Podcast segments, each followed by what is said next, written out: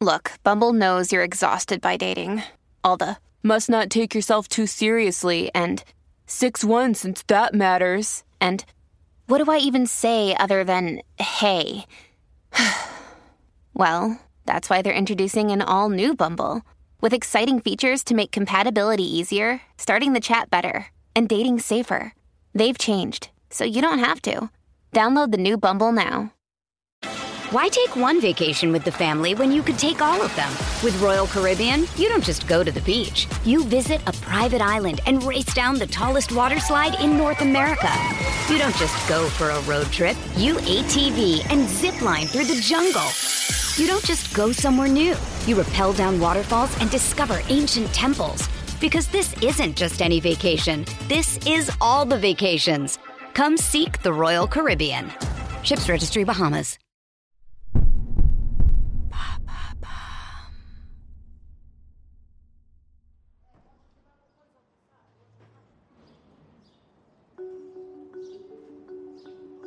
Nous sommes le 2 janvier 1876 à Saint-Gilles-Croix-de-Vie, ou plutôt comme on le disait à l'époque, à Saint-Gilles-sur-Vie.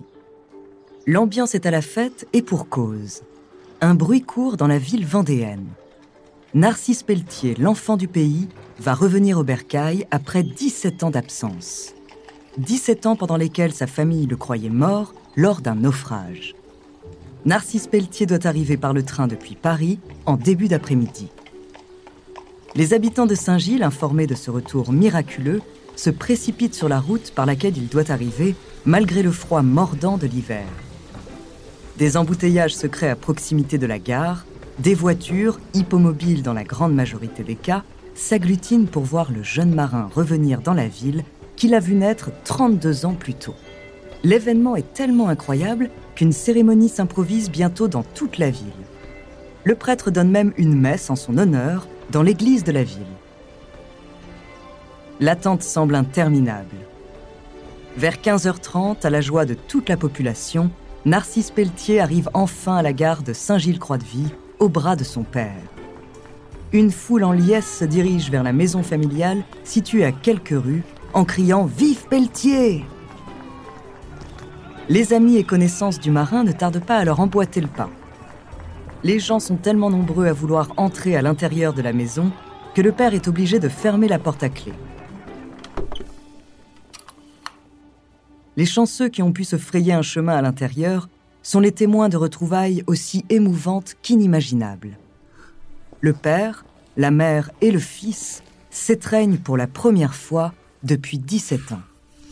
Des ouvriers qui ont assisté à ce rassemblement improvisé ont proposé un feu de joie qui a été accepté à l'unanimité. Après avoir obtenu la permission de Monsieur le maire, tous se sont mis à l'œuvre, l'euphorie est à son comble. À la nuit tombée, les habitants attendent Narcisse pour danser et chanter avec eux, manifester leur joie d'être de nouveau ensemble. Alors Narcisse sort de la maison, marche vers eux et commence à danser au milieu de la rue il voit le feu de joie en son honneur, entend ses amis crier son nom. Il se met à remuer ses jambes, ses bras et son torse dans tous les sens. Bientôt, il ferme les yeux et imagine des bruits de percussion, le son puissant du didgeridoo utilisé par les aborigènes et semble rentrer en transe. La fête bat son plein. Narcisse rouvre les yeux et sourit à ses amis, mais eux ne sourient plus et s'arrêtent de danser. Il voit leur visage se figer. Il se rend compte de leur stupéfaction face au spectacle dont ils viennent d'être témoins. Narcisse Pelletier a dansé à la manière des sauvages, en émettant des sons incompréhensibles. Une gêne s'installe aussitôt. Bientôt, la musique qui se faisait entendre jusqu'au village voisin s'arrête elle aussi. Les proches de Narcisse se rendent compte qu'il a changé qu'il n'est plus le même. L'enfant du pays est devenu un sauvage, un sauvage blanc. La population semble démunie et ne comprend pas ce qui se joue sous ses yeux. Pour le comprendre, il faut revenir 17 ans en arrière, à l'époque où le jeune Narcisse partait en expédition au bout du monde pour ne plus en revenir avant de longues années.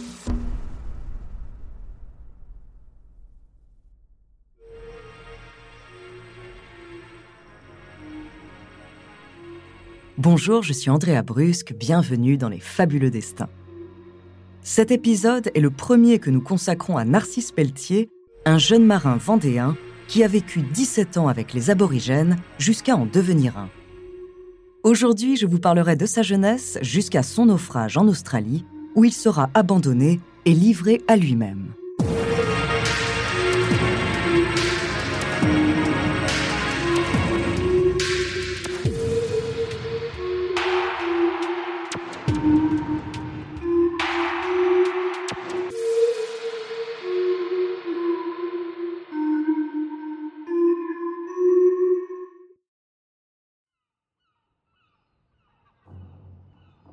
Narcisse Pelletier ne s'est pas toujours comporté comme un aborigène. Né en janvier 1844 à Saint-Gilles, c'est un petit garçon turbulent, insolent même, qui finit par se faire exclure de l'école alors qu'il a à peine 11 ans. Élevé en face de l'océan, au milieu d'une population de marins, Narcisse est nourri par les récits de longs voyages. Très vite, lui aussi souhaite partir à l'aventure et parcourir les mers pour découvrir les histoires merveilleuses qu'on lui racontait sur le monde. Son père, qui souhaite lui apprendre la discipline, le pousse alors à devenir mousse, pour son plus grand plaisir. En mai 1856, Narcisse a 12 ans et embarque à bord de son premier bateau, le Génie, au Sable d'Olonne pour 5 mois. S'ensuivent d'autres expéditions de plusieurs mois, pendant lesquelles il sillonne les mers de France et du sud de l'Europe. Mais à l'époque, la vie des jeunes mousses est particulièrement éprouvante on leur confie les tâches les plus ingrates. Ils doivent faire face à la sévérité parfois brutale des chefs et sont souvent les souffres-douleurs de l'équipage. Sa santé est mise à rude épreuve à cause des conditions météorologiques et des nombreuses nuits blanches passées à veiller sur les bateaux. Mais le jeune Narcisse tient bon. Après le génie, il embarque à bord de la Reine des Mers. Lors de ce voyage, Narcisse est encore plus maltraité. Un jour, l'adjoint du capitaine lui donne un violent coup de couteau. La blessure est profonde et lui laisse une vilaine cicatrice sur le bras. Le jeune Narcisse, traumatisé, profite d'une escale à Marseille pour s'enfuir. Quelques jours plus tard, le 6 août 1857, il embarque cette fois-ci sur le Saint-Paul, un immense trois-mâts commandé par le capitaine Emmanuel Pinard. Narcisse est conscient qu'il entreprend ici un très long voyage, mais il ne se doute pas encore à quel point. Le Saint-Paul doit traverser l'océan Atlantique et Indien jusqu'à Bombay afin de livrer des cargaisons de vin. Le bateau doit ensuite faire voile vers la colonie britannique de Hong Kong pour une mission des plus lucratives. En effet, le capitaine Pinard souhaite recruter et faire monter à son bord 317 ouvriers chinois pour les emmener en Australie. Ces derniers serviront de main-d'œuvre dans les mines d'or préemptées par les Anglais qui ont colonisé l'île depuis près d'un siècle. En faisant cap sur l'Australie, tout semble se passer pour le mieux sur le bateau. Mais bientôt, l'équipage se rend compte que les provisions ne sont pas aussi abondantes que prévu pour nourrir tout ce monde. Le capitaine décide alors de diminuer les rations de nourriture pour les ouvriers, à leur grand mécontentement. Ces derniers commencent à menacer l'équipage d'une révolte. Il devient donc urgent de trouver une solution pour arriver au plus vite à destination. Alors le capitaine décide de prendre un autre itinéraire, plus rapide mais aussi plus dangereux. Cette décision va changer le cours de l'expédition. Au calme des premiers jours succèdent d'énormes vagues et un épais brouillard qui bloque la visibilité du bateau. Dans la nuit du 11 septembre 1858, le Saint-Paul finit par heurter un récif de corail et s'échoue dans l'archipel de la Louisiade, plus précisément sur l'île Russell, en Nouvelle-Guinée.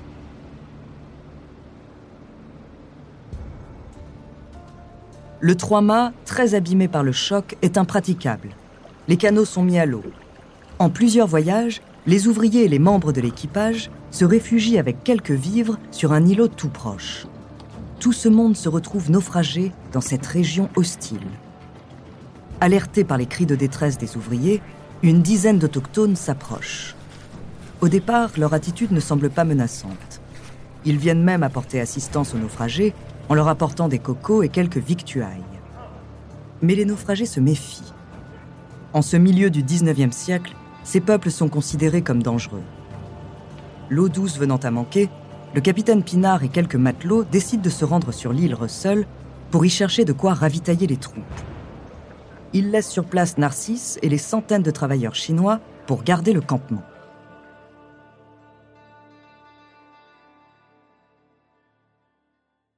Avant de continuer cet épisode, nous voulions vous remercier pour votre écoute. Si vous voulez continuer de nous soutenir, abonnez-vous à la chaîne Bababam Plus sur Apple Podcast. Cela vous permettra une écoute en avant-première et sans interruption. Ou bien écoutez ce message de notre partenaire sans qui ce podcast ne pourrait exister. On se retrouve tout de suite après. Why take one vacation with the family when you could take all of them? With Royal Caribbean, you don't just go to the beach. You visit a private island and race down the tallest water slide in North America. You don't just go for a road trip. You ATV and zip line through the jungle. You don't just go somewhere new. You rappel down waterfalls and discover ancient temples. Because this isn't just any vacation. This is all the vacations. Come seek the Royal Caribbean. Ships Registry Bahamas. Another day is here, and you're ready for it. What to wear? Check. Breakfast, lunch, and dinner? Check. Planning for what's next and how to save for it? That's where Bank of America can help. For your financial to dos, Bank of America has experts ready to help get you closer to your goals. Get started at one of our local financial centers or 24-7 in our mobile banking app. Find a location near you at bankofamerica.com slash talk to us. What would you like the power to do? Mobile banking requires downloading the app and is only available for select devices. Message and data rates may apply. Bank of America member. À la tombée de la nuit, le comportement des autochtones change alors radicalement. Ils se regroupent et encerclent les ouvriers qui sont alors à leur merci.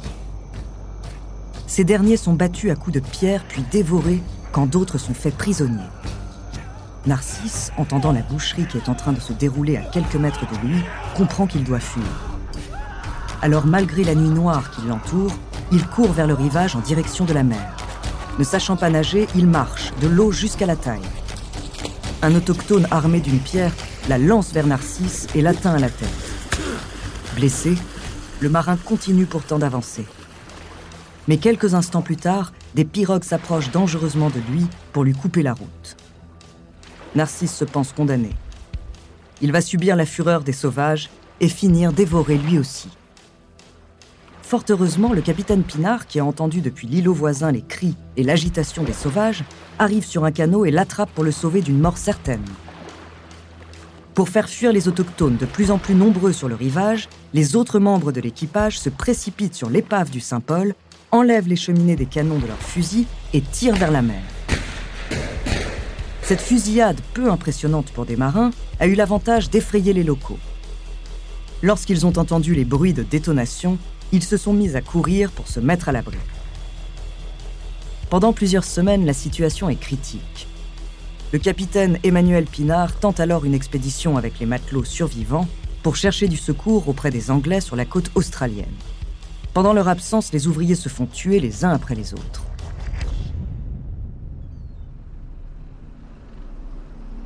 Après 12 jours de navigation cauchemardesque, les marins aperçoivent une montagne verdoyante. Ils viennent d'arriver au nord-est de l'Australie, dans une région encore inexplorée par les Européens à l'époque, sur laquelle vivent des populations que l'on dit cannibales. Les marins qui accostent partent à la recherche d'eau et de vivres, avec plus ou moins de succès. Narcisse, qui peine à guérir de sa blessure, est au plus mal. Un soir, alors que les autres matelots sont partis à la recherche de fruits, il s'endort exténué. Le lendemain matin, à son réveil, il s'empresse de rejoindre ses camarades d'aventure en s'approchant de la chaloupe, restée près du rivage. Mais très vite, Narcisse ne voit plus le trois-mâts, ni le reste de l'équipage. Il doit se rendre à l'évidence. Il a été abandonné sur ce territoire sauvage qu'il ne connaît pas et il est désormais livré à lui-même. Le jeune mousse de 14 ans se dit que son destin est scellé. Ce sera la mort, rongé par la faim ou dévoré par les bêtes féroces et les tribus cannibales. Désespéré, il prie, puis marche péniblement à travers l'île jusqu'à se réfugier au pied d'un arbre pour y dormir jusqu'au petit matin. Alors qu'il dort d'un sommeil tourmenté, Narcisse entend les pas de trois femmes qui s'avancent vers lui. Celles-ci sont effrayées à la vue du jeune mousse. Elles s'enfuient rapidement et racontent cette drôle de rencontre à leur mari. Bientôt, ces derniers partent pour voir ce jeune blanc de leurs propres yeux. Est-il en danger? Au contraire, leur veut-il du mal? En voyant arriver ces hommes noirs, nus, scarifiés sur la poitrine et armés de leurs flèches, le jeune marin est terrorisé, mais résigné. Il est trop faible pour bouger. Alors il ferme les yeux en attendant la mort qui sera provoquée par les coups des sauvages. Pourtant, l'un des autochtones ne va pas lever la main pour frapper Narcisse, mais au contraire pour lui donner des fruits. L'indigène lui explique qu'en échange de ces quelques fruits, il aimerait la timbale d'eau en métal que le jeune marin tient dans sa main. Narcisse n'en croit pas ses yeux. Il s'exécute et leur offre la timbale et reçoit les fruits en retour. Ils ne parlent pas la même langue, mais Narcisse comprend très vite que des échanges sont possibles. Il reprend espoir, peut-être même pourra-t-il survivre. Narcisse est finalement recueilli par cette étrange famille qui, non sans méfiance au départ, lui propose nourriture et assistance. Après quelques jours de repos bien mérités, le chef de cette tribu va finir par adopter Narcisse comme son propre fils. Le jeune marin ne s'appelle plus Narcisse, mais Amglo. Le jeune Amglo va ainsi apprendre à vivre comme un aborigène pendant près de 17 ans, jusqu'à devenir l'un des leurs.